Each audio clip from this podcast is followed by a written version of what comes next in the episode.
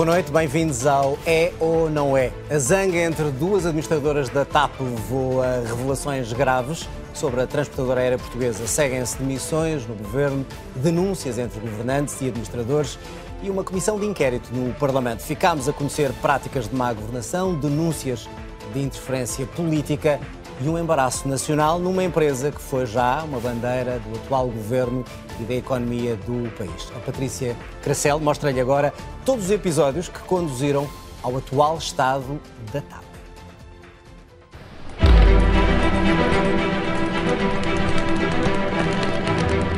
Estarão suspensos todos os voos. Um pedido de auxílio que já foi formulado pela TAP ao Estado português. Seria um desastre, ponto de vista económico e social, o país perder a TAP. 2020, a pandemia deixou os aviões em terra, os trabalhadores em casa, arrasou as contas da TAP e foi apenas um passo até ao pedido de ajuda ao Estado. A companhia estava a viver um dos piores momentos de sempre. Em troca de mais dinheiro, o governo exigiu mais poder na TAP. O Estado não pode ser capturado, nem pode estar algemado numa negociação com o privado. A TAP apresentou prejuízos de quase 400 milhões de euros nos primeiros três meses de 2020. A entrada de dinheiro público estava dependente do ok de Bruxelas. Está neste momento em consultas prévias com a Direção-Geral da Concorrência da União Europeia para a formalização, em breve, das medidas de auxílio de Estado. O Estado comprou por 55 milhões de euros a posição dos acionistas privados, assumiu o controle de mais de 70% da companhia, mas isso obrigou a um duro programa de reestruturação. Menos aviões, menos trabalhadores e corte nos salários. As condições dela poder sobreviver a longo prazo. O governo português não quer uma TAP pequena. Hoje será o dia da solução para a TAP. Em julho de 2020 surgem as primeiras mudanças de cadeiras na companhia. Entra o Manuel Beja para o Conselho de Administração, Christine Weidner para liderar a TAP em pleno processo de reestruturação e abraços com o descontentamento dos trabalhadores. On travaille beaucoup J'ai vu avec vous euh, préparez voyez votre plan. Oui, écoutez, euh, C'est très important que ça se passe bien. Serein. Em 2021, os aviões regressam aos céus, os turistas voltam lentamente a viajar. Mas não foi suficiente para inverter as contas da companhia. O ano termina com um prejuízo recorde, 1.600 milhões de euros. first half of 21 was very challenging with uh, our fleet grounded for a number of months.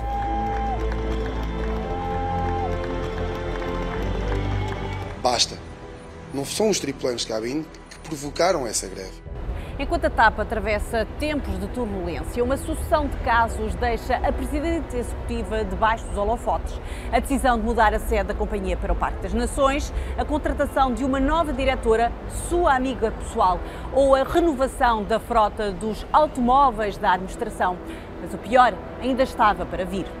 Na véspera de Natal do ano passado surge o caso Alexandra Reis. Recebeu meio milhão de euros para sair da TAP. Passou depois para a NAV, a gestora dos aeroportos, e foi escolhida para secretário de Estado do Tesouro de Fernando Medina. Quando foram conhecidos os contornos deste caso, rolam as primeiras cabeças. Foi um prazer, agora dei-me descanso, foram sete anos, foram bons sete anos, agora vou ter o meu descanso. Apesar da pressão, Cristine não se demite, mas um relatório da Inspeção-Geral de Finanças aponta para irregularidades na indenização paga a Alexandra Reis.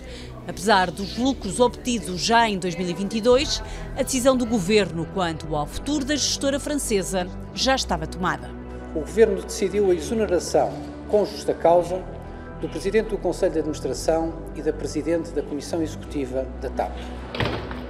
Demitida em direto pela televisão, também já com substituto no horizonte, Christine Weider regressa ao Parlamento, desta vez sem travão nas acusações ao governo. Também Alexandra Reis rompe o silêncio para se defender e aí surgem as verdades inconvenientes de parte a parte. E perguntei-lhe e o que é que eu fico a fazer? E ela disse-me: Eu quero que saias da empresa.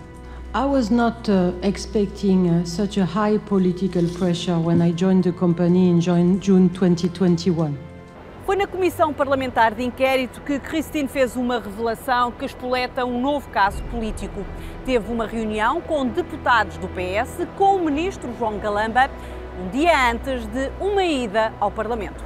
I recognize on the table one person that was attending this meeting. Pode nos dizer o nome? Carlos Pereira.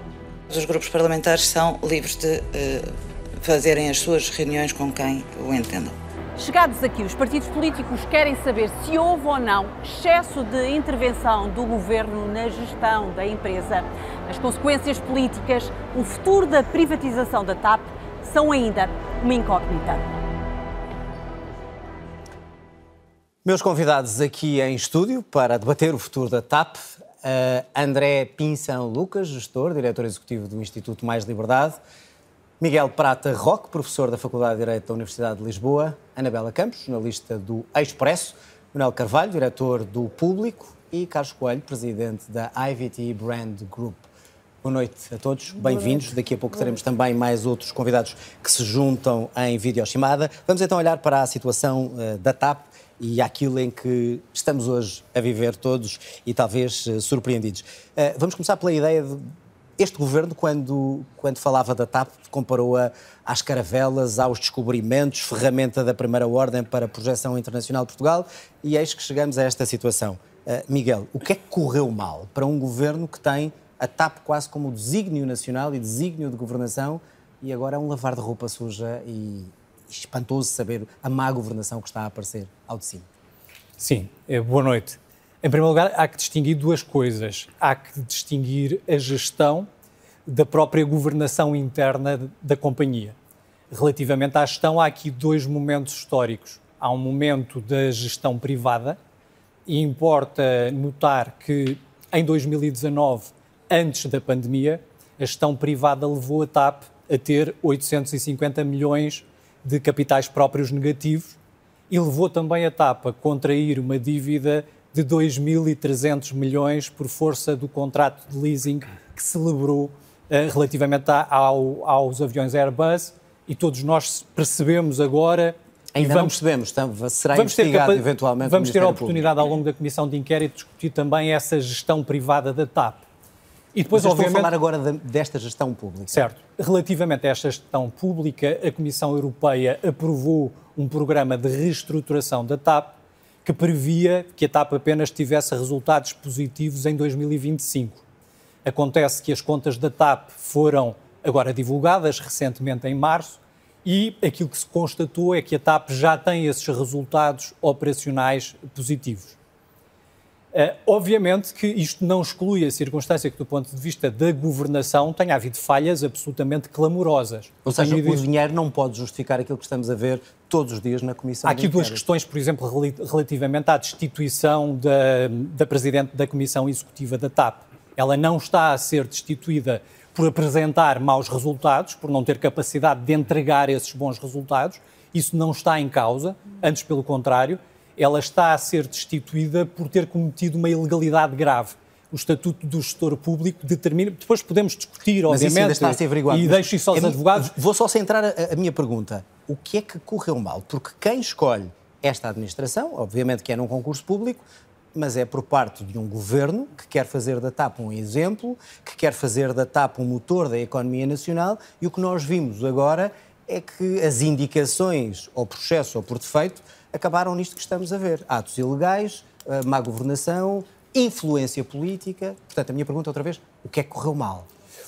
E digo-lhe isto só para, só para dizer às pessoas, Sim. teve funções governativas não ligadas à, à, à, TAP, mas foi secretário de Estado uh, de um governo de António Costa e, portanto, percebe bem este desígnio de um governo e fui, como este. E fui defensor público antes dessas eleições em 2015 da manutenção da TAP como uma infraestrutura pública essencial que deve manter essa mesma natureza pública e continuo a defendê-lo. Ao longo da noite tentarei demonstrar isso.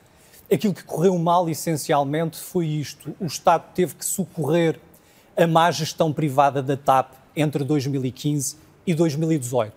Já lhe demonstrei através destes dois dados. A TAP, naquele momento, estava descapitalizada em 850 milhões de euros, não podia beneficiar dos apoios Covid precisamente por força de ter capitais negativos e os acionistas privados não estavam em condições mas agora, de. Mas eu volto a perguntar o que é que correu mal agora? Neste... As correu indicações mal? que o governo possa ter dado, eh, não quando escolhe uma nova, um conselho de administração, não explica é este o desígnio, vá por aqui, porque o que nós estamos a ver é uma ligação entre o acionista Estado e a administração escolhida por esse acionista eh, que se acusam mutuamente e com resultados deploráveis. O que correu mal foi isto. Quando eu crio uma empresa pública, deve haver uma cisão muito evidente entre aquele que é o acionista e aquele que é o gestor do dia a dia. Quando eu defendo a existência de uma TAP pública, aquilo que eu estou a dizer é que o Estado, enquanto acionista, todos nós, a comunidade, deve saber dar orientações estratégicas a essa mesma empresa. E não sou. Deve dizer assim: este é o meu objetivo, tu tens que cumprir esta missão, e se não cumprires esta missão, eu destituir-te-ei de funções. Acontece que o governo só tem poder de superintendência sobre a TAP, não tem, não tem poder para dar ordens concretas. Acontece que, como o Estado investiu nessa empresa um capital enormíssimo, não só houve a aquisição das ações dos acionistas privados, como houve também o apoio dos 3,2 mil milhões de euros, houve, eu acho, uma certa sofreguidão por parte dos responsáveis políticos no sentido de garantir que esse dinheiro era bem utilizado. Não houve e acharam... má governação? Não tem havido má governação? Eu acho que há má governação... Interferência política? Eu acho que há má governação interna e houve excessiva intervenção política. Não é normal que o acionista Estado permanentemente esteja a dar instruções àqueles que são os gestores. O, obviamente que o meio da aviação e a gestão da aviação comercial é um meio muito específico que exige grandes expertise e não seria normal que o acionista Estado, através do governo, estivesse a interferir no dia a dia da empresa. E isso manifestamente correu mal.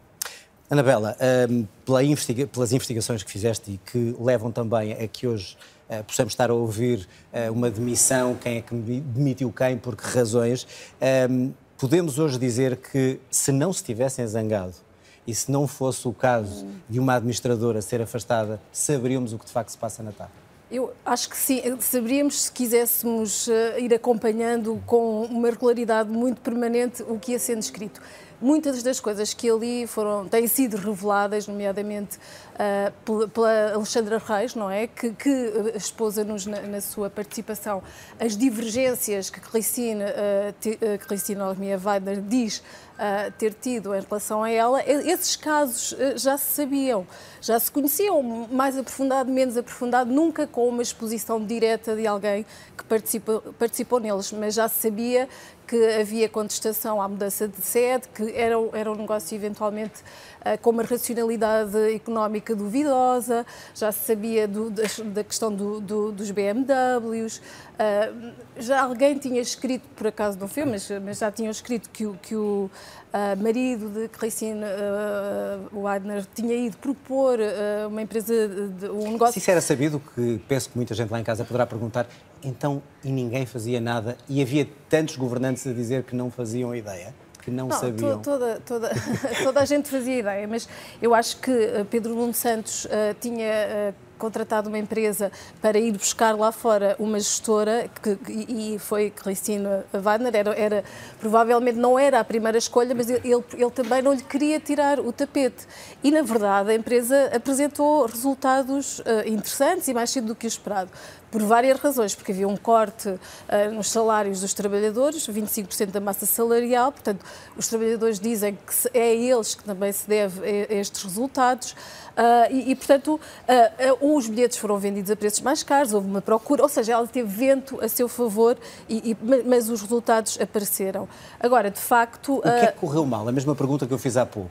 Eu, para um governo que queria que isto corresse muito bem, a bem do país e do próprio governo. Isto é muito complexo e é um conjunto de fatores, acho eu, que, que provocaram eh, esta, eh, esta turbulência. Desde logo, a vem sozinha, sem uma equipa de gestão, ou seja, as pessoas que vão trabalhar com ela eh, são pessoas que ela herda, não é? Não, não, ela, não ela que escolhe.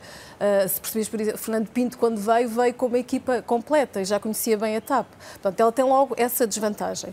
Depois, enfim, começa a contratar para apoiar pessoas que conhecia, estrangeiros, e, e, e herda também uma, uma TAP decapitada de, de, de, de uma direção uh, que tinha saído por causa do plano de reestruturação. E depois, obviamente, há muita interferência uh, política e uh, é indesmentível que Pedro Nuno Santos e, e, e, o, e o Mendes, aliás, isso agora é, tornou-se amplamente visível, interferiam na gestão. Seja... Até para quem acompanha o caso e, e acompanha há, há, há algum tempo, foi uma surpresa perceber o grau de influência e o grau de interferência política que era feita na, na gestão da TAP. Não, era, era evidente que, que, ela existia. O Pedro Nuno Santos, eh, inicialmente, aliás, ele, ele nacionaliza a empresa, despede a administração, o CEO da, da, TAP privado em direto, ou seja, ele geria, falava imenso com os sindicatos, era, eh, ouvia, eh, tinha também essa vantagem, os sindicatos eh, inicialmente até simpatizavam bastante com ele e, e, e no fundo a TAP ficou durante um período com dois, dois administradores executivos, ou seja, houve condições para ele poder uh, interferir e tomar posse. E eu penso também que Pedro Nuno Santos queria fazer da TAP uh, o seu trampolim para para o, o, um lugar uh, mais alto uh, no país e para, para suceder António Costa. E, portanto, uh, havia ali aquela tentação, não é? Quando ele diz o, o povo paga, o povo manda, eu acho que também muito, muito político, não é? Também com essa vontade de agora quem manda somos nós. Uh, André Pensão Lucas, quando falamos de, de, uma empresa pública como, como a TAP uh, e todas as empresas públicas uma das palavras que aparece é a necessidade de transparência. O que estamos a ver agora é uma opacidade na forma de gerir uma empresa, mesmo com um conselho de administração escolhido num concurso público. Sem dúvida. Boa noite. Antes de mais, obrigado pelo convite. Eh, sem dúvida, o que nós temos assistido tem sido, de facto, lamentável. É o, eh, o pior exemplo daquilo que pode ser a gestão de uma empresa pública. Sabemos que a TAP, historicamente, é uma, companhia, uma empresa bastante apetecível para interesses políticos, eh, não só enquanto empresa pública, mas mesmo nos tempos de empresa privada, há sempre algum apetite de intromissão e de condicionamento. Mas o que nós temos assistido é um condicionamento extremo um, onde não se percebe onde é que começa o governo, onde é que começa o, o, o respectivo partido, neste caso o Partido Socialista, onde é que começam as instituições públicas. Isto dá uma péssima imagem uma imagem que degrada, de facto, estas instituições causa dano, causa dano até, até para o futuro. Quem é que é o, uh, o gestor que quer estar à frente de uma, de uma, empresa pública, de um organismo público, que sabe que vai ser altamente condicionado ou quer entrar dentro do aparelho do partido, e se calhar é, é, é uma boa via, ou se não, isto afugenta qualquer bom gestor. Por isso, há aqui um dano causado muito grave e que não será facilmente uh, recuperado. Dano esse, já agora, que também veremos no processo de privatização, porque isto desvaloriza a TAP, aumenta o poder negocial de quem quiser comprar a TAP, reduz a da, a da, por, parte, por parte do governo. Uh, por uma razão até muito, muito simples.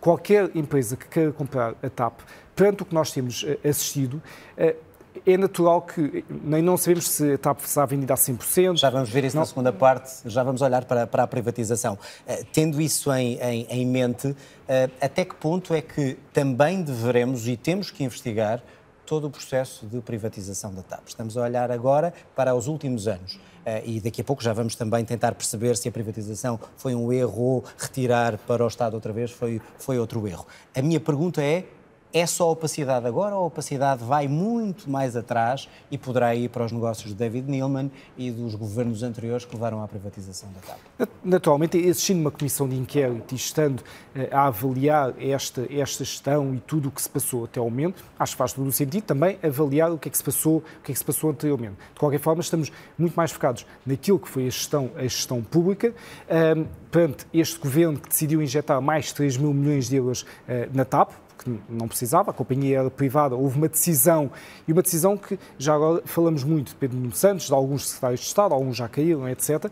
Eh, mas esta bandeira foi muito hasteada pelo Primeiro-Ministro. Isto, no final do dia, há uma responsabilidade do Primeiro-Ministro, que foi o próprio Primeiro-Ministro que falou das caravelas, uhum. colocou como sua grande bandeira. No início falava muito da TAP, curiosamente, ao longo do tempo, foi percebendo uh, o lamaçal que tínhamos aqui pelo meio e foi-se distanciando aos poucos. Pedro Nuno Santos começou uh, a ganhar algum destaque, mas isto no final do dia os governantes são escolhidos pelo Primeiro-Ministro, quem reporta aos governantes também são admitidos por ele, por isso há aqui no final do dia uma responsabilidade do Primeiro-Ministro. Manuel Carvalho, vou pegar mesmo por aqui ouvimos vários governantes, inclusive, inclusive o Primeiro-Ministro, a dizer eu não sabia, não fazia ideia.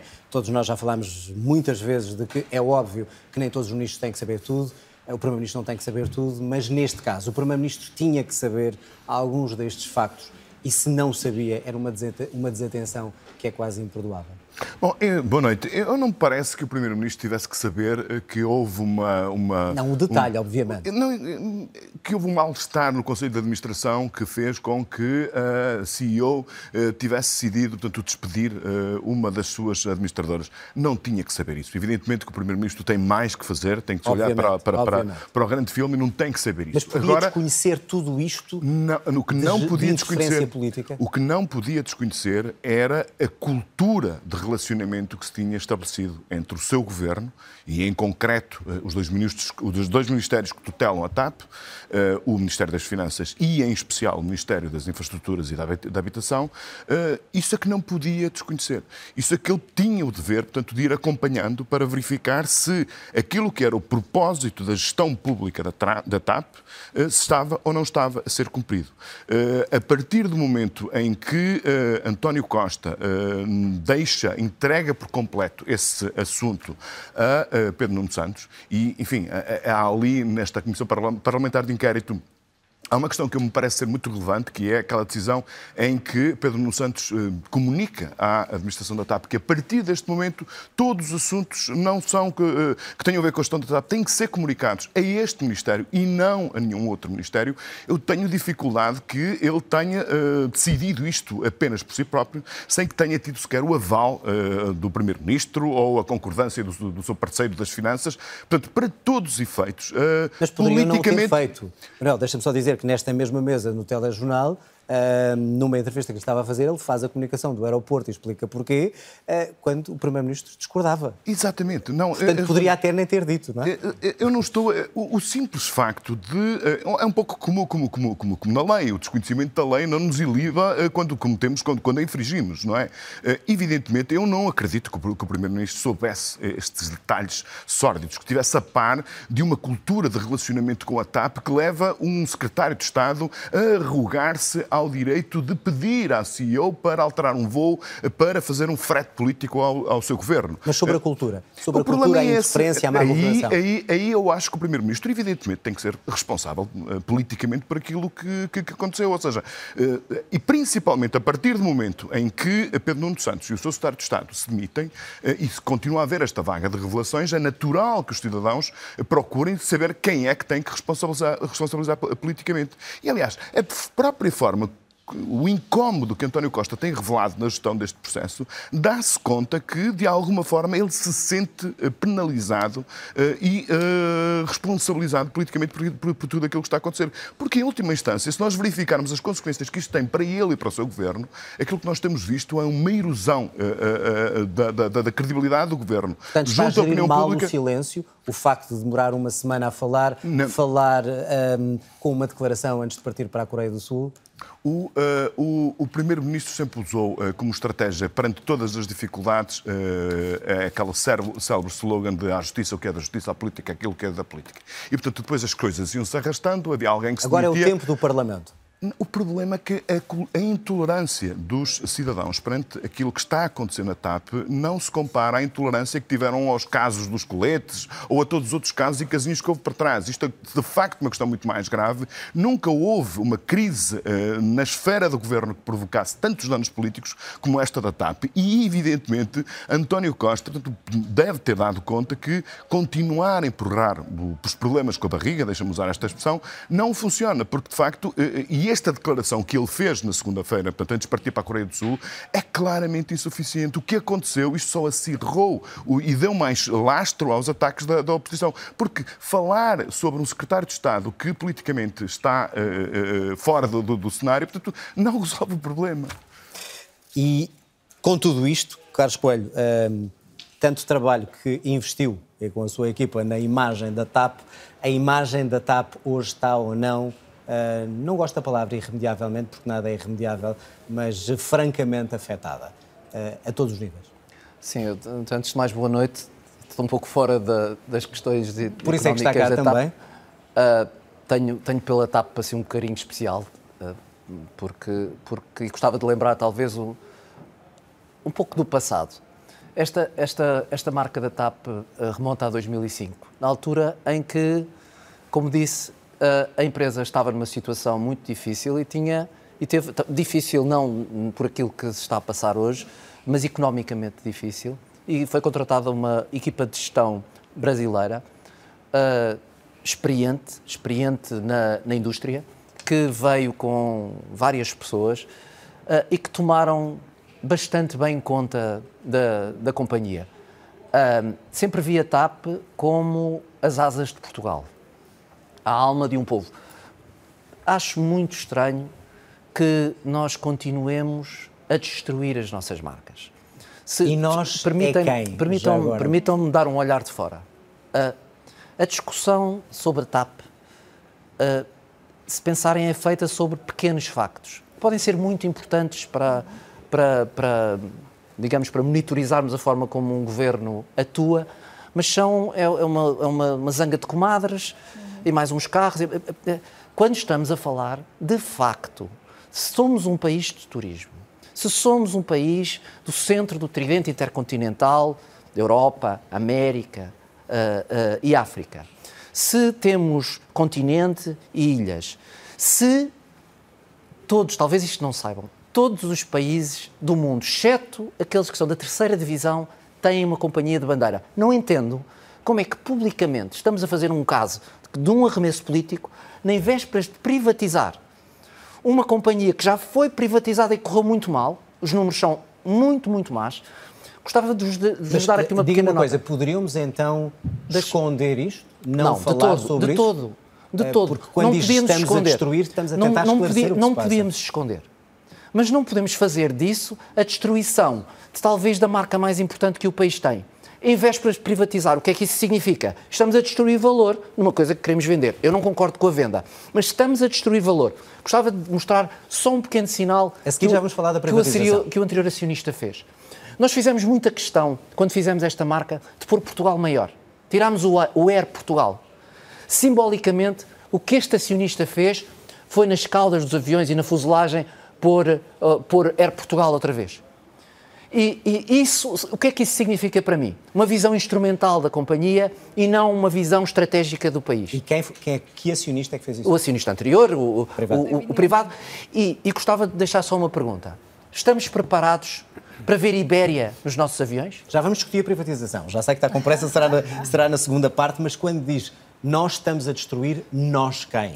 Porque uh, as decisões que são tomadas na TAP são tomadas por um Conselho de Administração, por vários governos, de vários partidos, uh, têm trabalhadores, portanto, quem é que está a destruir uma, a, uma, a TAP uma, uma, e a retirar-lhe valor? Uma imagem é feita por aquilo que é e pela percepção daquilo que é. Está-se a discutir está-se a discutir o intrínseco, o que aconteceu. Mas publicamente a TAP é, é alvo de chacota por todas as razões, porque chega atrasada, porque é mais caro, porque sempre, sempre ouvi, pela esta ligação que tenho, sempre me disseram, ah pá, vocês fizeram aquilo tudo muito bem, mas os aviões estão sempre atrasados, e tem isto, e tem aquilo, e tem aquilo outro. Nós temos uma cultura de destruição das coisas que temos. Mas deixe-me perguntar, se o avião chegar atrasado, se as coisas correrem mal, se o atendimento eletrónico for lento e eu não conseguir comprar um bilhete e conseguir noutra companhia, não está a correr mal de facto, independentemente da boa imagem? Sim, Como é que nós sei, lidamos não, com isso? Eu não sei que dados é que têm de outras companhias e que performance é que, é que existem. A TAP é, se perguntar, e hoje está muito na moda fazermos perguntas à, à inteligência artificial, se perguntar em termos de reputação, a TAP hoje o ChatGPT vai-lhe responder que está entre, entre as cinco com, mais, com melhor reputação da, da, da, Europa. Portanto, nós temos que ter cuidado que aquilo que está muito próximo dos nossos olhos, nós somos muito críticos. Os níveis de serviço que temos na TAP e de cuidados que temos na TAP está ao nível das melhores companhias do mundo. Agora, como é óbvio, eu não estou, não venho aqui defender as coisas que estão a ser feitas, mal feitas. Tenho, tenho vergonha, uh, tenho vergonha enquanto, enquanto cidadão que tenhamos que ter este tipo de debates por coisas, por coisas desta natureza. Só para dizer que eu penso que nos últimos uh, meses, uh, anos, talvez recentes, também se degradou um bocado essa imagem que decorre um bocado também dos cortes dos números de trabalhadores. Os trabalhadores estão muito descontentes e isso também passa, obviamente, Sim, eu gostava para o de, serviço eu gostava que prestam. Só, só, Desculpa, só mais uma coisa. Não, não, até porque é, é uma boa deixa, porque, já temos que, representantes dos trabalhadores falar, para se juntarem a nós. Uh, porquê que, está, porquê que Porquê que a TAP tem que ser uma empresa lucrativa em termos de resultados? Gostava também de introduzir já vamos, isso. Sim, senhora, já vamos, é? já, vamos, já vamos discutir isso mesmo. Juntam-se agora também a este É ou Não É e por vídeo chamada Tiago Faria Lopes, presidente do Sindicato dos Pilotos da Aviação Civil e também Ricardo Penarroias, que é do Sindicato Nacional Pessoal de Voo da Aviação Civil. Meus senhores, bem-vindo, bem-vindos aos dois. Começaria talvez... Olá, boa noite. Boa noite aos dois. Tiago, pergunto-lhe, eh, a última parte da discussão, não sei se conseguiram ouvir que estávamos aqui a falar, é a ideia de que tudo isto está a destruir a TAP, está a fazer uma imagem da TAP que não é a real. Eu pergunto-lhe, eh, é só isto que está a destruir a TAP? Porque é que a TAP está a ser destruída nesta altura? Boa noite, boa noite a todos, eh, boa noite aos telespectadores. Antes de mais, para chegarmos a este ponto, acho que deveríamos ir um bocado atrás e o que é que é um bocado atrás? Um bocado atrás é saber um bocado a história da TAP, para também desmistificar um bocado a ideia que os contribuintes têm que todos os anos a TAP é um servidor do dinheiro dos impostos, que não é verdade. Desde 97 que a TAP não recebe um único cêntimo. Aliás, a União Europeia proibiu todas as companhias de receberem ajuda. E é uma fase muito crítica. A TAP é é, estava a ser comprada pela Swissair, mas em 2001, dá-se o 11 de setembro, o que acontece é que a Swissair vai à falência como muitas outras companhias e a TAP como é que sobrevive? A TAP hipoteca 4 Airbus 319 no valor de 53 milhões e vende, ou seja, hipoteca futuras vendas no valor de 220 milhões e sobrevive esse período. Mas a gestão pública levou-nos, aliás, ao contrário daquilo que o Miguel estava a dizer, a gestão pública leva-nos à, à ruína. E o que é que eu quero dizer com isto? Em 2005, a TAP adquire a Manutenção Brasil. A Manutenção Brasil tinha um racional muito positivo, mas o que é facto é que nos deixou mil milhões de euros para pagar. O que está a dizer é que a gestão privada é, teria sido sempre a salvação da TAP, é isso? Não, não, não, não. Eu, é a história, eu vou chegar depois à gestão privada. Mas é que não temos tempo de fazer a história toda porque temos ainda é, muito para falar. É muito rápido, é muito rápido. Depois de comprar a Portugália, ao BES, 140 milhões de euros, com vinhos obsoletos, já não se faziam. Portanto, estamos aqui 1,2 mil milhões de euros. E depois obrigado a vender, de facto, a, a companhia, assim a Troika o obriga, e vende por 140 milhões. Portanto, se comprou Portugal por 140 milhões e vendeu por 140 milhões do grupo todo, alguém fez um mau negócio. Neste caso, eu acho que foi o governo. Entretanto, uh, o privado assume, portanto, foi vendido por 140 milhões. Quando eles assumem, no final de 2019, ao princípio de 2020, há uma tentativa de compra, ou pelo menos uma, uma oferta, do grupo um, ehm, da Lufthansa e da United por 900 milhões de euros. Portanto, o privado se fez bem ou mal, o que de facto é que aumentou oito vezes o preço da TAP. E eu costumo, uh, isto tem, tem que ser Volto, volto a perguntar, quem é que está a destruir a TAP e se a TAP está a ser destruída por aquilo que estamos a assistir?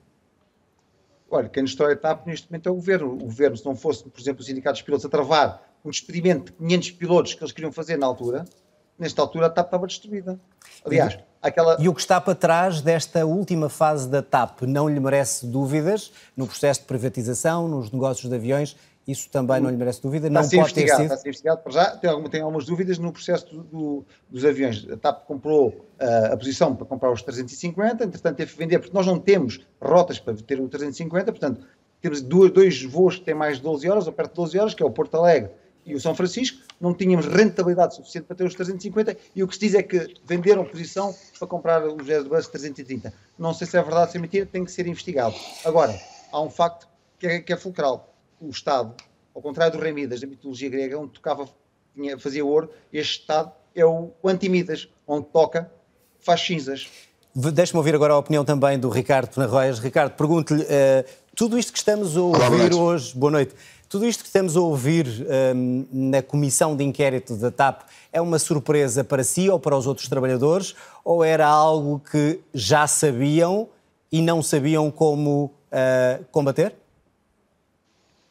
Antes de mais nada, boa noite e talvez aproveitando o facto de eu e o Tiago estamos aqui presente, se calhar nos últimos 10 dias vamos ouvir mais falar dos trabalhadores do que ouvimos falar nessas audiências na, na Assembleia da República. Infelizmente, aquilo que se ouviu falar foi questões políticas, fé diversas, escândalos e pouco se falou daquilo que era o importante. Ninguém sabe, penso eu nesta sala, uh, no estúdio, ninguém sabe, os contribuintes também não sabem, os trabalhadores não sabem, plano de restauração. Ninguém questionou isso. Ninguém questionou nessas audiências os erros de gestão que a atual CEO fez, a atual administração missionária fez, compactuando e com o aval do governo. Mas é isso que está a ser Isto, denunciado e também questionado. Infelizmente, infelizmente, infelizmente, não da maneira que era, que era suposto. Aquilo que eu ouvi foi. Mas são os deputados que podem fazer as perguntas, não é? Mas são os deputados que os nossos são representantes dos, dos contribuintes, dos eleitores e dos trabalhadores do Grupo TAP. E até agora não fizeram as perguntas. Eu, como o que é que faltou perguntar, já agora, sindical... concretamente? O que é que não foi perguntado é que... e gostaria de saber? Tão simples, tão simples quanto isso. Plano de reestruturação. Divulgação do plano de reestruturação. Ninguém sabe o real, o real, o que é o plano de reestruturação. O que implica o plano de reestruturação. Nós ouvimos uma retórica mensal, todos, desde há dois anos para cá, de uma questão plano de reestruturação, mas onde é que está esse plano de reestruturação? Outra questão que eu coloco é que, perante todos estes escândalos, estes erros de gestão, dessa rigidez financeira que a empresa apresentou nos últimos dois anos, à custa dos trabalhadores, esses lucros astronómicos históricos, atingindo uma operação a nível de 2019. Porquê que até agora ninguém perguntou se já é viável ou não os cortes que neste momento estamos a ter todos os trabalhadores? A viabilidade ou não dos acordos de emergência? Eu pergunto, essas são perguntas que são importantes. Acredita que desta comissão sairá hum, a verdade do a quem doer, como o próprio Primeiro-Ministro pediu? Eu espero, eu espero que sim, aliás. É aquilo que o Sindivac sempre pediu desde o primeiro momento, desde que se levantou esta questão da, do caso de Alexandra Reis, que aquilo que nós pedimos foi, seja o que for, o resultado que venha a ocorrer, tem que se fazer um reset sério. Acho que o Governo a tutela tem que, ter, tem que tirar as ilações disto que está-se a passar, tem que tomar medidas responsáveis, tem que assumir os seus erros. E, acima de tudo, espero que a chegada do novo CEO traga uma paz social que nunca existiu nos últimos dois anos e que tenha, o governo tenha umbriedade perante tudo o que se tem passado, a vergonha que os trabalhadores do Grupo TAD estão a sentir, tenha a embriedade de acabar de imediato com os acordos de emergência. Muito bem. Ricardo e Tiago. Ricardo e Tiago, conto convosco também para, para olharmos para o futuro da TAP daqui a pouco, uh, porque vamos olhar mesmo para o futuro e perceber o que é que se espera da privatização. Obrigado aos dois, já voltamos ao encontro com, convosco. Uh, nós aqui uh, vamos continuar a olhar para o que está a acontecer na TAP antes de olharmos propriamente para, para o futuro. Uh, Miguel, até pela sua formação e pelo aquilo que ensina numa faculdade, quando falamos de boa governação, uh, e de ehm, barreiras e de diretivas que se dá a uma administração pública. Acha que é isso que tem falhado? E se, já agora pergunto se isto pode ser um problema maior noutras empresas, quando o governo não dá de uma forma clara os limites e as barreiras de como é que deve ser feita uma gestão pública. Porque o que nós estamos a ver, e que muitos chamam de detalhes, é a relação entre o governo e quem está a gerir a TAP. Certo. Eu queria aproveitar as últimas três intervenções também para colocar alguns pontos nos is. Eh, de facto, em 1993 a TAP estava em processo de pré-falência e o governo de Cavaco Silva decidiu avançar para um procedimento de apoio à TAP que envolveu capitais de cerca de 900, à, à moeda atual, de 900 milhões de euros, que foram depois sendo adiantados entre 1944 e 1994 e 1997. Portanto, desde esse período, desde 1997, que o Estado não coloca dinheiro na TAP. Como demonstrei há pouco, o que aconteceu foi que em 2020 tivemos uma pandemia e os aviões ficaram em terra. E nós tínhamos uma solução. Ou enviávamos a empresa para a falência. Eu sei que há por aí uns liberais que dizem assim: alguma low cost havia de pegar nos restos da TAP, trincar-lhes os ossos e mais tarde ou mais cedo os passageiros que eram da TAP passariam dessa low cost ou dessa companhia estrangeira. Mas, entretanto, durante um ano, os aviões estavam parados e a apodrecer-se, os trabalhadores não tinham salários pagos e a economia nacional estaria a sofrer. Porquê? Porque, como expliquei há pouco, a gestão privada do Sr. Nilman, aquilo que deixou na TAP foi uma dívida de 850 milhões de euros em matéria de capitais próprios negativos e uma dívida dos contratos de leasing de 2.300 milhões de euros. Isto tudo somado dá precisamente o capital que o Estado teve que avançar em 2020. E, mas portanto, reparem bem, volta o Carlos... dinheiro não podemos Certo. dizer que não, que não injetou dinheiro Então, mas vamos ver o que é que, é? o que, é que o país Estamos ganha com essa injeção. 3,2 mil milhões Então vamos ver o que é que o país ganha com essa injeção, porque o Carlos estava há pouco a dizer, mas então qual é o valor da TAP? Então eu, eu- gostava de dar conta de qual é o No valor final da vamos TAP. fazer as contas ao valor da TAP e Certo. como é que se vai privatizar. Mas a minha questão é esta: a TAP para a economia nacional traz, em 2019, que é o ano anterior à pandemia, a TAP trouxe para a economia nacional 2,6 mil milhões de euros, correspondente a 2% do PIB nacional. A é a transportadora que mais transporta turistas para Portugal em 2019, 80%. Só em transporte de carga. Não, não temos tempo para. para- mas é que é relevante eu para nós mostrar as contas daqui a pouco. Já vamos fazer o valor da É importante só para perceber que não basta fazer contas de merceeiro e dizer assim, colocámos lá dinheiro. Importa saber o que é que a, E, portanto, a TAP dá ao país. A TAP emprega dinheiro- 11 mil trabalhadores. Certo. Como disse, já- postos de trabalho indiretos Certo. são 100 mil postos de trabalho. fazer- olha, já lhe E, vou fazer portanto, um quer raio-x da TAP. Há 3 mil empresas que são fornecedores da TAP. Relativamente a essas 3 mil empresas, só no ano Portanto, o que está a 2019 dizer é que a TAP esse pagou dinheiro. um ponto. Mas vamos centrar a pergunta. Esse dinheiro. esse São números, quer dizer, Certo. é o objetivo. Mas este dinheiro que o Estado investiu era mais que essencial e não. E os A solução era vão- deixar a empresa ir à contribuintes vão- falência. Os contribuintes vão receber claro. esse dinheiro de volta. Eu espero que o recebam de volta. Mas é e um já estão, thinking, e já é um estão a receber. Ó ó, João, já estão a receber, como estou a demonstrar, todos os anos. Estas 3 mil empresas que são fornecedoras da TAP recebem por ano mil milhões, mil e, tre- mil e trezentos mil milhões. Certo? Para além do mais, só os trabalhadores da TAP, a TAP paga 750 milhões de euros em salários, dos quais 300 Portanto, um milhões investimento. são em um impostos é e em segurança social. Só em contribuições Só- certo. de impostos e segurança social, Vai a TAP ter- paga vai ter- por ano mil Vai milhões ter e a oportunidade 800 de falar milhões de sobre euros. isso, Portanto, na dizer, segunda parte deste programa vamos falar sobre o valor da TAP e a privatização.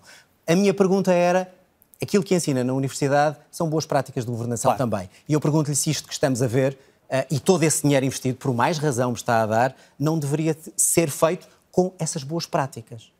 E se quem investiu esse dinheiro não está a desbaratá-lo ao utilizar este tipo de práticas que depois levam a isto que estamos a ver, à má imagem da TAP, a, a pôr em causa, a demitir uma, uma CEO que é capaz de ter que ser ah, indenizada e por aí fora. Vamos lá ver. Houve um concurso internacional para a escolha da Presidente da Comissão Diretiva. Nesse sentido, foi uma boa prática governativa. Eh, Teoricamente, o programa de reestruturação devia dar autonomia suficiente à administração da TAP para poder implementar as medidas mais adequadas. Os resultados falam por si. Nós, neste caso, temos 65 Eu milhões de de, boas euros práticas. de lucro em 2020. Se as boas práticas poderiam ou não estar, e neste caso má práticas, Deve a haver, o deve haver uma. Eu já, já o defendi e continuo a defendê-lo. Deve haver uma separação entre o acionista-Estado e, E, aquilo portanto, que gera o dia a dia. Portanto, essas boas práticas não foram cumpridas. Já passar a, a palavra ao André Pinção Lucas. As contas que, que foram aqui feitas, já vamos vê-las ali num quadro, já vamos fazer o raio-x, eh, no livro que, que, que é autor. Um, este dinheiro todo, estas contas todas, é um, é um desbaratar dinheiro? Não é assim? O investimento da TAP não dá dinheiro e não é um investimento no país? Sem dúvida. Isso, isso não foi- pergunto-lhe se é isso que, que é- conclui ao fazer esse livro.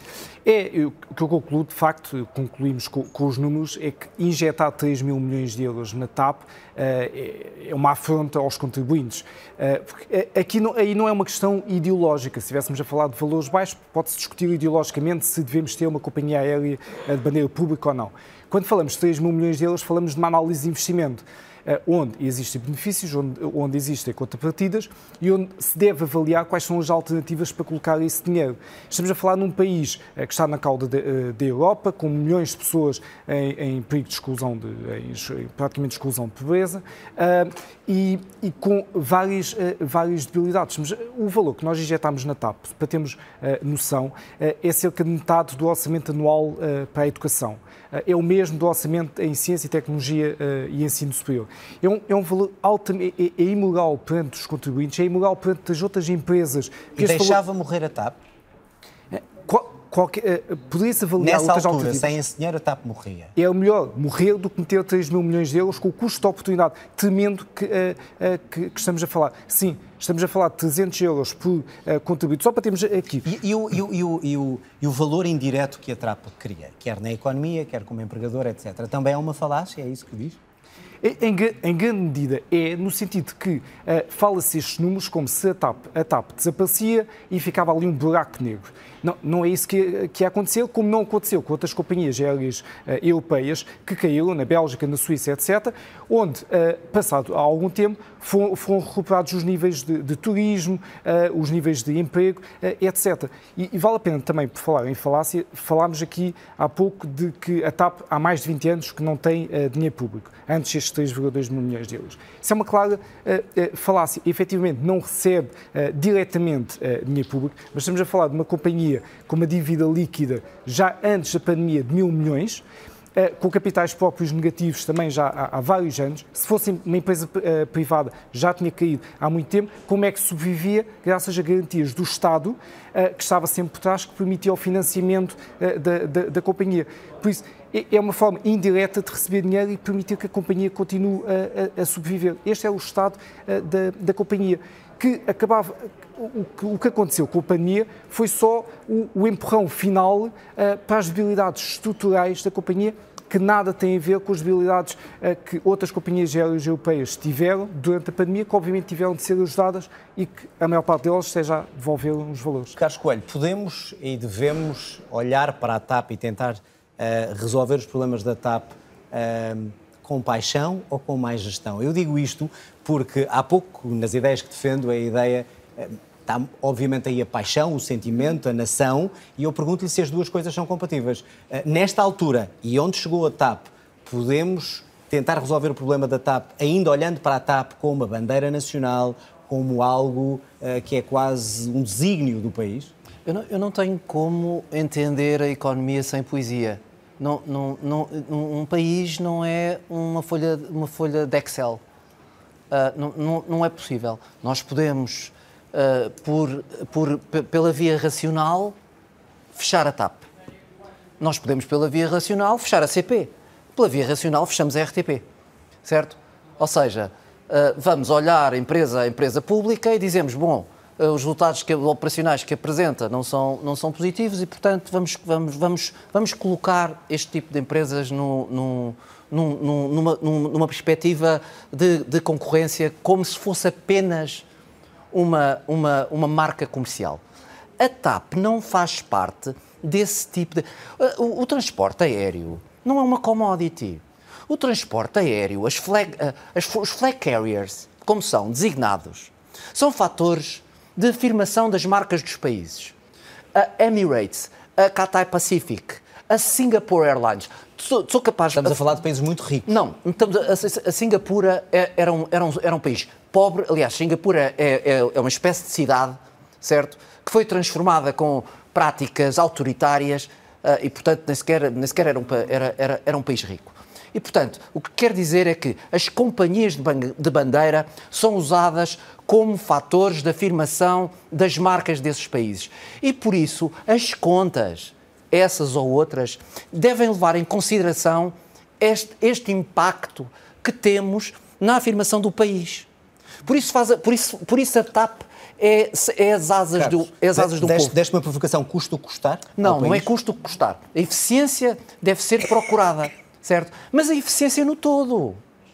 Não é a eficiência na operação. Porque como é que nós nós, nós, nós somos o país que nós temos duas companhias de bandeira. Estes números que, que, que aqui foram temos ditos duas. não fazem sentido para si, ou seja, se esse dinheiro que se investiu na TAP se investisse noutras necessidades mas do país, não conseguiriam mas eu gostava na de dizer economia Nós vamos falar da Suíça. A Suíça faliu e criou-se outra Suíça. Criou-se outra companhia de bandeira. A operação que se fez foi provavelmente para minimizar os custos da intervenção, da, da, da intervenção do Estado. Mas fez exatamente outra. Aquilo que não, não me parece viável que Portugal passe para a terceira divisão, nem na segunda, ao lado do Liechtenstein, São Marino, de, de, países que de facto não têm companhias de bandeira, porque não consegue encontrar eficiência, e portanto não quero que fiquem estas palavras de que é qualquer custo, acho que não é qualquer custo, mas aquilo que temos que pedir a este tipo de empresas é um contributo maior para o país do que apenas apresentarem resultados positivos. E para isso têm que ser eh, bem geridas. Já vamos continuar todos a, a, conversar. Temos estado a fazer o diagnóstico sobre o que aconteceu à TAP, como é que chegamos à situação atual. Na segunda parte vamos eh, fechar este capítulo e não é ou não é, vamos olhar para o futuro da transportadora aérea portuguesa e como poderá ser salva através de, ou não da privatização. Fico por aí, vamos para o intervalo, regressamos já a seguir.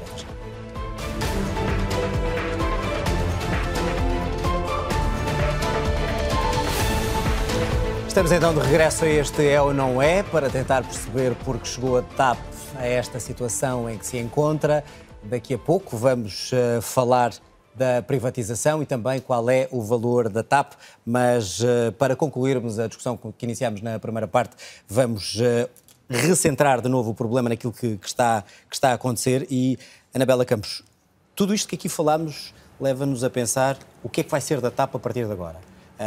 Vai ser privatizada, de que forma, como, mas neste momento há um, pelo que nos dá a entender aquilo que chega do Parlamento, estamos num vazio de gestão. Ou seja, temos administradores que estão lá, mas foram despedidos. Um, o que é que isto significa acho, para uma empresa desta? Eu acho que é gravíssimo, sinceramente. Neste momento há um vazio de gestão na TAP a, a CEO, ainda a Presidente, ainda, ainda hoje estive a falar com algumas pessoas lá dentro, não tem estado lá, ela partiu para Paris recentemente e não está. Uh, o, dizer, o administrador financeiro, que é o Gonçalo Pires, não sabe ainda se continua, se não continua. Temos a administradora que tem a área comercial, que é a Silvia Mosquera, que é uma área muito importante porque define os preços e, e a estratégia para o verão está de saída. Uh, e, portanto, aquilo, estamos ali uh, um, num desnorte, e, tão visível até em coisas como ninguém responde a Alexandra Reis sobre. Uh, mas aí também há uma questão fiscal, mas se ela devolve ou se não devolve. Quer dizer, e, e Manuel Beja não sabe qual, qual, é o último dia dele lá, Reicino não sabe, o próximo presidente, que já devia estar a tomar conta da operação, porque estamos com o verão e aqui em cima da mesa, é o momento mais importante para as companhias de aviação. Em termos Estou, de vendas, em, em termos, termos de vendas, de em termos de planeamento.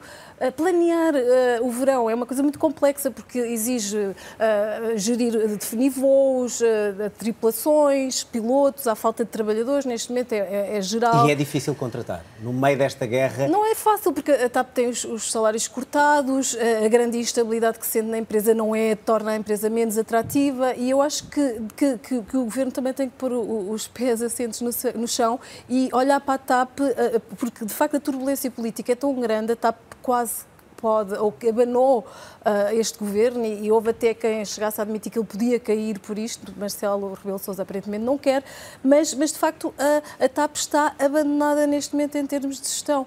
E, e os trabalhadores estão profundamente preocupados e, e, também desalentados uh, porque uh, não é assim que se gera uma companhia aérea. E de facto já, já dizem que já há voos cancelados porque há voos planeados que neste momento já não têm tripulações para os colocar e portanto é, é um momento de, de, de grande, um, de grande abandono que uma companhia como a TAP, como estava a dizer, não, não merece, e já que investimos 3,2 mil milhões de euros, então sejamos uh, adultos e não negligenciemos... Isso significaria o quê, uh, Anabela? Até que ponto é que uh, o Governo e o Primeiro-Ministro, como, como disse na Coreia, voltou a reafirmar, este é o tempo do Parlamento há tempo para a TAP esperar pelo tempo do Parlamento uma comissão de inquérito que não sabemos. Eu, eu, eu Faltam espero, quê? 40 eu, pessoas? Eu acho que 40 não, e tal? Eu acho que não. Cada dia que passa eh, é, é, é dinheiro que se atira à, terra, à, à rua, porque um avião parado custa uh, milhões. Estamos a falar de milhões.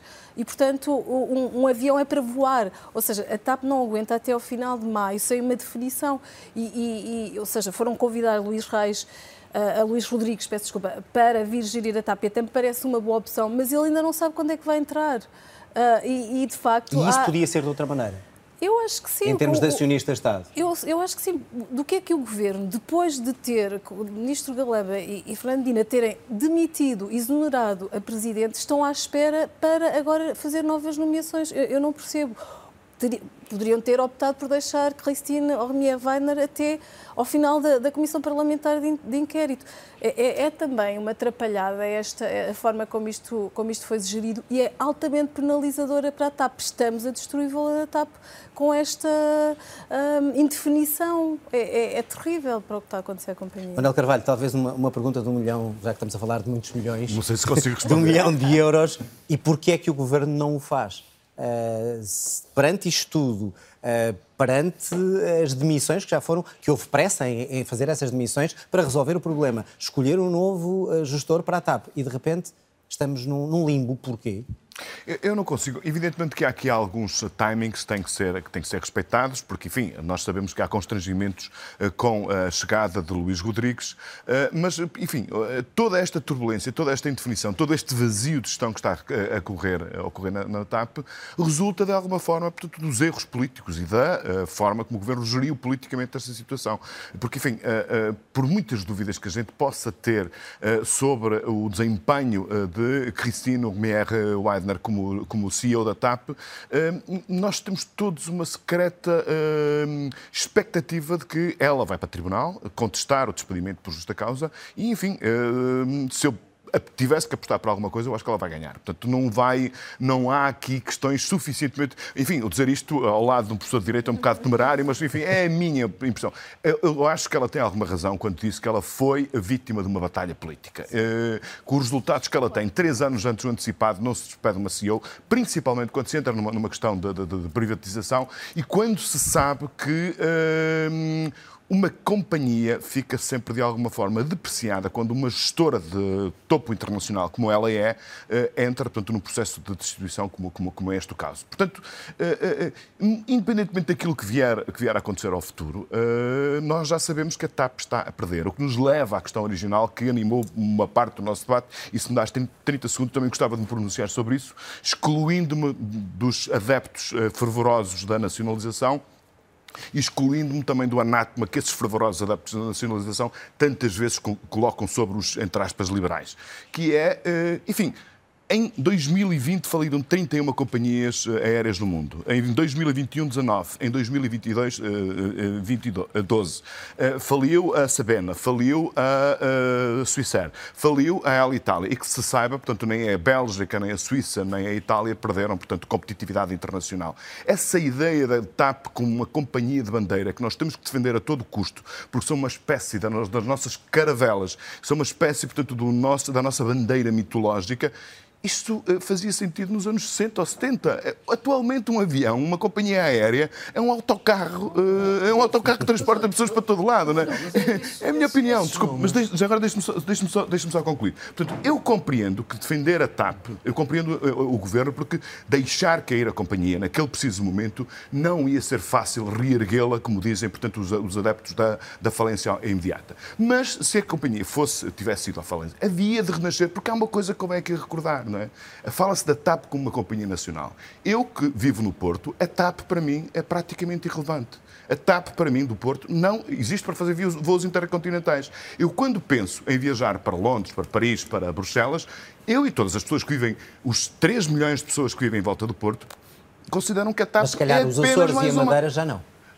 Não, enfim, nos Açores e na Madeira, com, com, as low cost, há cada vez menos dependência da, da, da, daí. Agora, portanto, uh, há aqui uma é questão. TAP. A TAP não pode fazer ponto a ponto, é, é, não, não pode concorrer com as low cost. Não é? Mas, desculpa, mas, é, mas, mas, é, é, quando se diz conversa... que é defender o desígnio.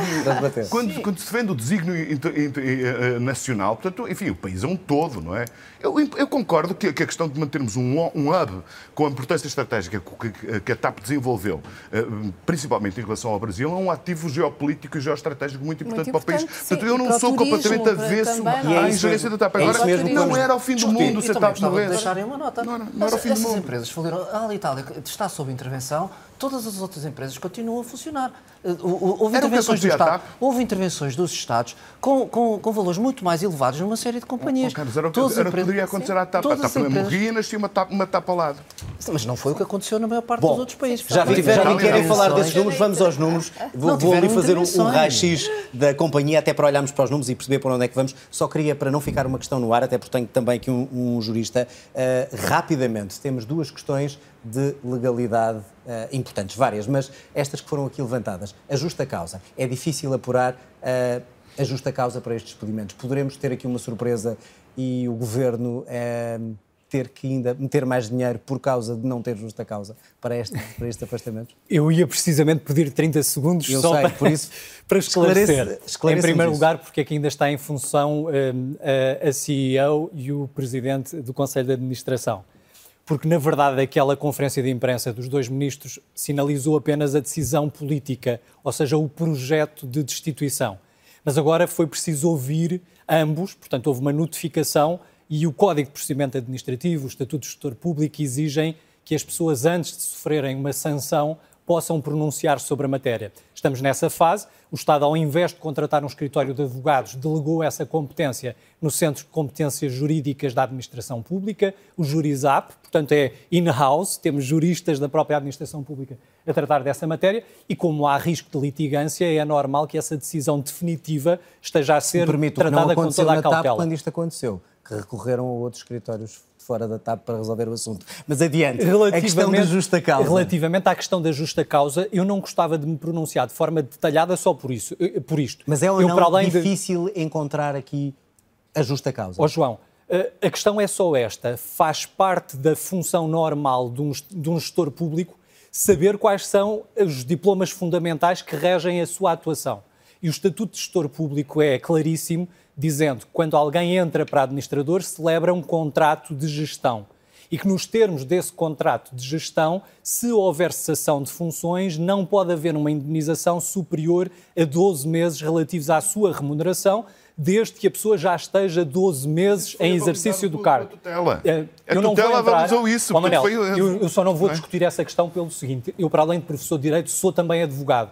E neste momento há vários colegas meus a tratar do caso e, portanto, eu não quero interferir nessa Muito discussão Só- e não, não dizer quero que tomar posição Manuel clara Beja- sobre esse Ma- tema. Manuel Beja hoje disse claramente, e foi o primeiro a dizê-lo desta forma assim tão clara, de que houve um falhanço dos advogados nesta matéria. Era óbvio E que... falhanços de que advogados? Eh, estamos da a falar da, S, da, S, da SRS e da, da Moraes Leitão, que estava a assessorar Alexandre Reis. Bom, vamos então eh, avançar de- deste embaraço político que a TAP parece estar a ser para o governo, problema económico. Procura-se agora perceber como se pode privatizar ou resolver o problema desta empresa com menores danos. Antes de regressar de novo aqui à conversa com os nossos convidados, vamos olhar agora para os números que eles tanto já falaram e que ajudam a compreender a história desta companhia aérea. Vamos então fazer o nosso habitual raio-x.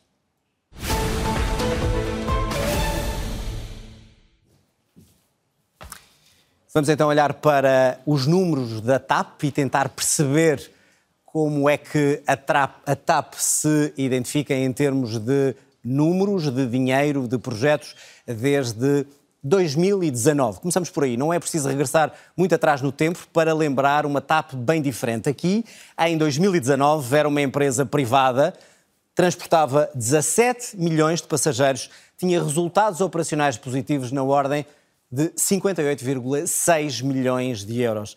Mas feitas as contas ao volume de negócios e subtraindo, por exemplo, os eh, custos operacionais, a dedução dos impostos, o resultado nessa altura, 2019, foi um prejuízo líquido de cerca de 105 milhões de euros. Esta era a situação na véspera da pandemia. Chegamos a 2020 e, obviamente, tudo muda. A pandemia cria uma disrupção sem precedentes na história da empresa. A TAP foi, como todas as outras companhias aéreas, obrigada a fazer uma aterragem forçada que paralisou todas as operações. Nesse ano, 2020, a TAP transportou cerca de um terço dos passageiros do ano anterior. Estamos a falar de 4,7 milhões, o que é muito pouco para qualquer companhia aérea.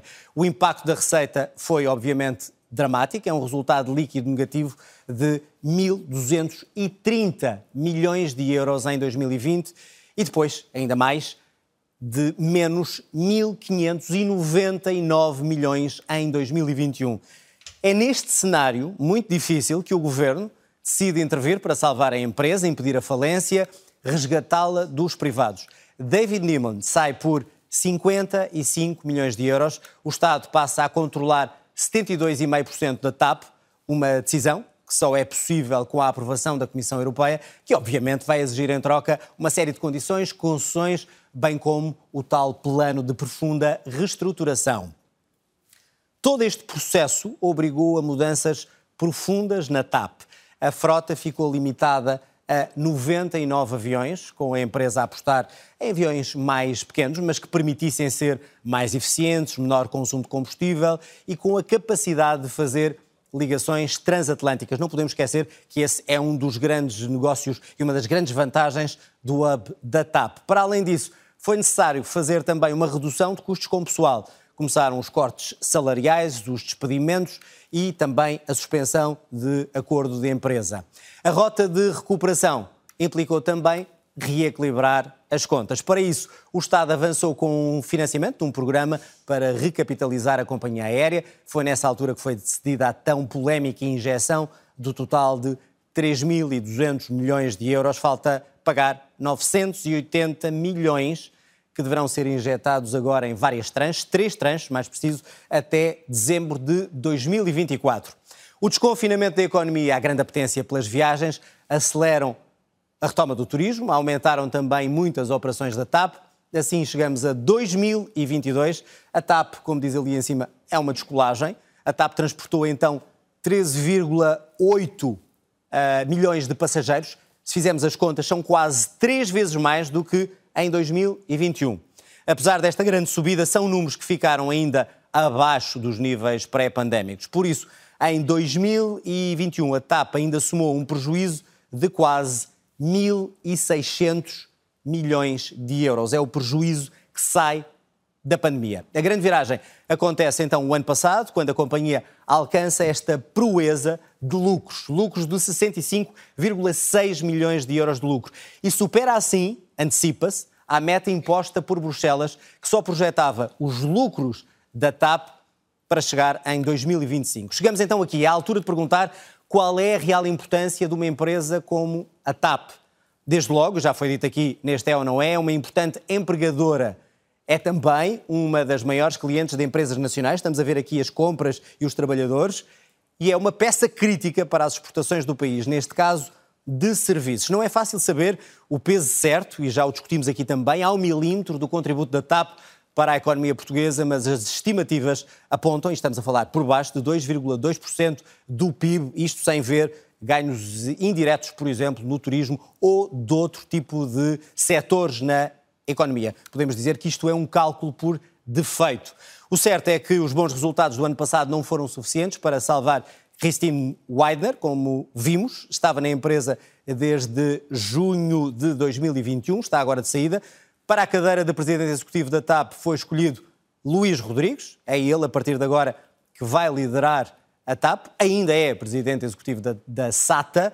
A empresa, a TAP, está agora no caminho de processo de privatização. Vamos ver se sim, se não. Não se sabe se a casa estará arrumada para este senhor iniciar esse processo. Quem serão os interessados em comprar a TAP?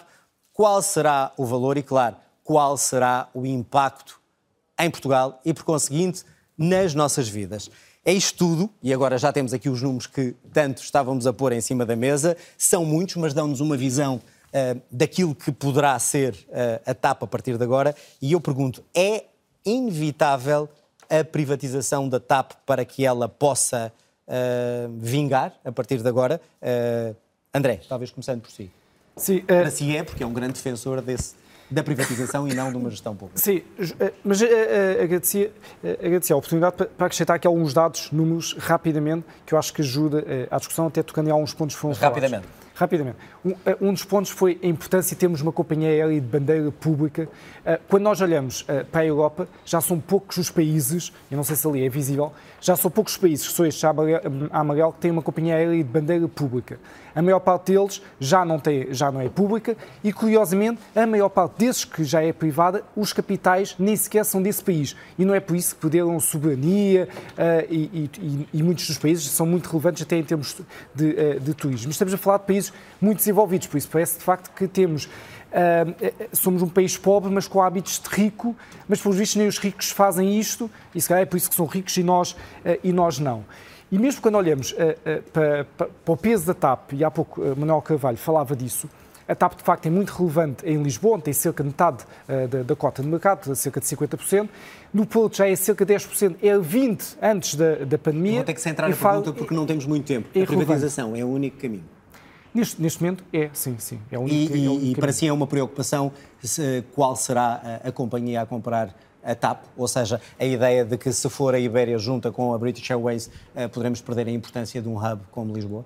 Claro que num processo de privatização uh, devemos privatizar o melhor possível, que salvaguarde desde, uh, na melhor maneira possível os, os interesses de, de, Portugal, nomeadamente do hub. Por isso é natural que se vendemos à Iberia, isso está mais em risco do que se vendemos uh, à Lufthansa. Isso deve ser calculado, ou seja, não acho que se deva vender à, à, à primeira empresa uh, que apareça. Uh, mas temos já uma celeridade, porque cada dia que passa, infelizmente, a TAP está a ser desvalorizada com tantas polémicas. Uh, Carlos Coelho, a mesma pergunta, ou seja, a privatização é o único caminho para resolver onde estamos ou não? A, a, a Acha que ainda é possível não, a boa gestão, a boa gestão de uma, de uma empresa não, não, tem necessariamente que passar por ela ser privatizada. Aliás, mesmo no estado tu, em que está. É pense uma coisa, eh, vendo este episódio todo, parece que tudo isto foi encomendado pelo comprador. Porque se há alguém que tem interesse em desvalorizar a empresa, é quem, é quem for comprar. Eu não acredito na bondade de um comprador no médio prazo. No curto prazo, ele, terá, ele estará, uh, digamos, fechado num caderno de encargos que o obrigará a, a voar com uma bandeira. E quando nós falamos aqui de bandeira, não é uma questão de orgulho nacional, é uma questão do, do, do, do, do impacto que isso tem na, na, na economia. Eu, eu, eu acho que exigir boa gestão de uma empresa não passa apenas por privatizá-la. E, nesta altura, parece-me a pior altura de todas para falar desse assunto. Uh, Miguel, eh, eu a seguir queria também ainda ir aos representantes dos trabalhadores para saber a opinião dele. Uh, a privatização depois de tudo o que aconteceu, é inevitável e é um reconhecimento de que a boa intenção de salvar a TAP não correu bem?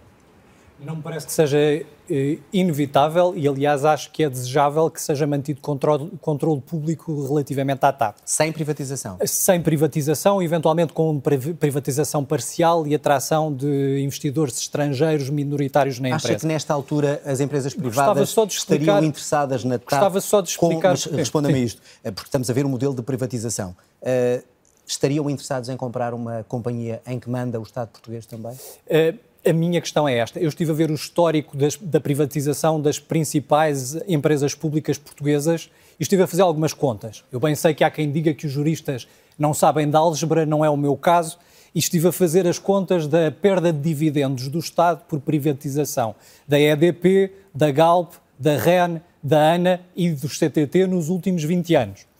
Então. Não temos muito tempo. Não, é, mas é, é facílimo. O Estado perdeu em dividendos, ou seja, se tivesse mantido essas empresas na sua posse, em 10 anos tinha ganho 6,28 eh, mil milhões de euros. Isso quer dizer em 100, em 6 anos. Não, não está, em, que é muito duvidoso. Então vamos ver a rentabilidade relativamente à EDP. conseguiu esses dividendos. Vamos ver a rentabilidade.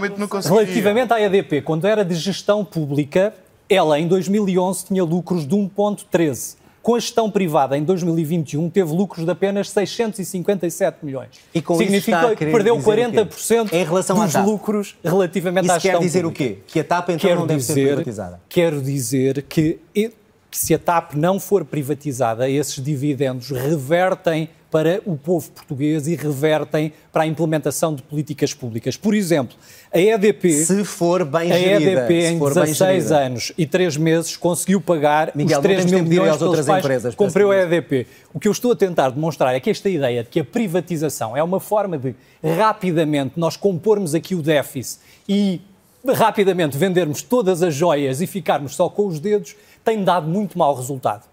E, portanto, temos sofrido muito com isso, temos perdido muitos dividendos resultantes da boa gestão dessas mesmas empresas. E com a gestão o, pública isso não aconteceu? O que eu estou a demonstrar é que em 2011 com a EDP... A não, eu não estou a falar da EDP, estou a falar da TAP. O negócio da TAP não é a mesma não coisa. É então não podemos coisa, comparar. Não, é?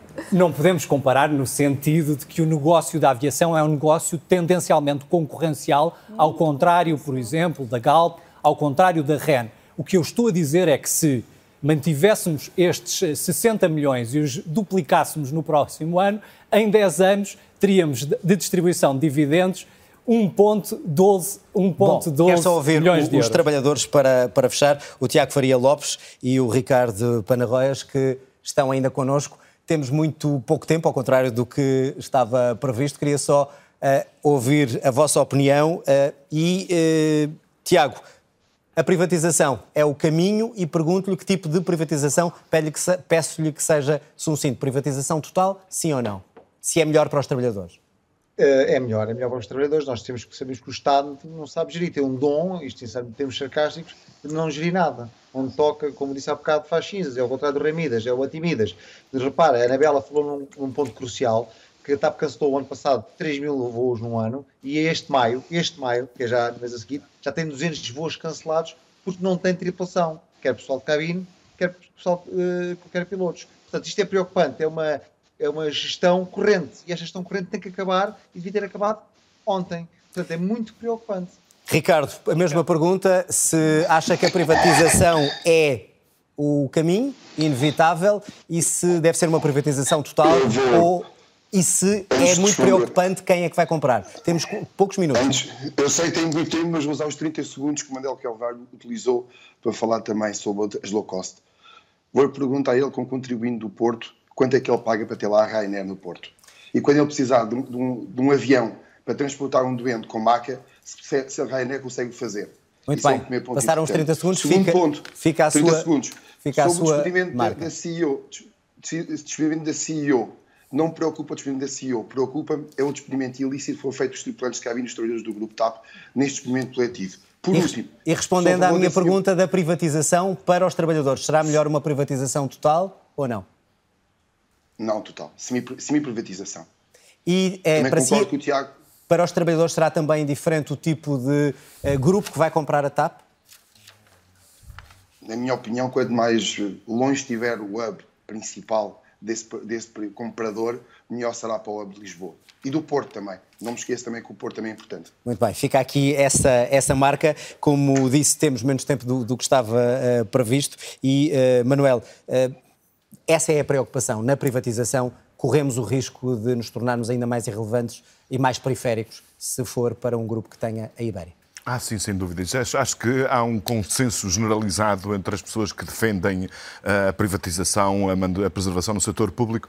Quanto mais longe, enfim, acho que ficou bem expressa esta, esta, esta ideia, quanto mais longe estiver a sede do grupo eh, comprador ou, da- ou do- do- das companhias que inte- integrem esse grupo eh, comprador, melhor. E toda a gente parece estar de acordo que a solução ideal passará pela Lufthansa. Agora, uma outra questão que é muito rápida. Eu não acredito que a Lufthansa ou que o grupo que tem a British Airways e a, e a- e a- Ibéria eh, aceitem, portanto, participar numa pri- privatização onde não fiquem com o controle de gestão e com a maioria de capital. Principalmente depois do exemplo de credibilidade na gestão pública que o governo português deu. Anabela, e com esta confusão toda e com esta falta de esclarecimento, eh, co- co- como dizia o Carlos Coelho, estamos mesmo a fazer o papel do, não do vendedor, mas do comprador? Ou seja, estamos a, a tirar valor Estamos, à TAP. estamos-lhe a facilitar a vida, não é? Estamos a, a- a retirar valor à TAP. Agora, é, é preciso dizer, e até o Pedro Nuno Santos, o ministro Pedro Nuno Santos concordava com isso, que a TAP dificilmente sobreviverá fora de um grande grupo de aviação. E neste momento há três grandes grupos de aviação. Ibéria seria trágico para a TAP, porque naturalmente iria acabar com o hub ah, em Lisboa e, e- e isso iria afetar profundamente o nosso turismo penso eu, e, e, portanto, eh, como diz o Manel, acho que toda a gente concorda que a Lufthansa será provavelmente a melhor aliança, porque os alemães são um, um bom investidor em Portugal, mas eh, a concorrência é feroz e a Air France está muito interessada na TAP também. Carlos Coelho, vou ser conta- muito desonesto porque eh, com uma deadline tem que vender a TAP, tem que ser privatizada. Com tudo o que está, como é que a torna em boa imagem para, para vendê-la bem? Pois, eu acho que aquilo que temos é que repensar a forma como tratamos as nossas marcas. E Mas como é que venderia? Eh, Como é que geria esta crise para a vender? Como é que eu venderia a TAP? Eu não venderia a TAP. Portanto, ia, ia fazer que a imagem fosse pior. Queria que a imagem fosse melhor e que fosse, fossem as asas de Portugal no mundo. Pronto, fica com, com esse desejo. Obrigado a todos, obrigado também aos nossos eh, outros convidados que se juntaram ao longo desta emissão e, sobretudo, obrigado a si. A Comissão de Inquérito da TAP vai continuar e provavelmente com mais revelações. Só a partir do relatório final saberemos o que é que o Governo vai fazer e a partir daí será escrito então mais um capítulo na história desta grande empresa nacional. Termina aqui mais um É ou Não É. Fique bem, regressa na próxima semana. Tenha uma muito boa noite.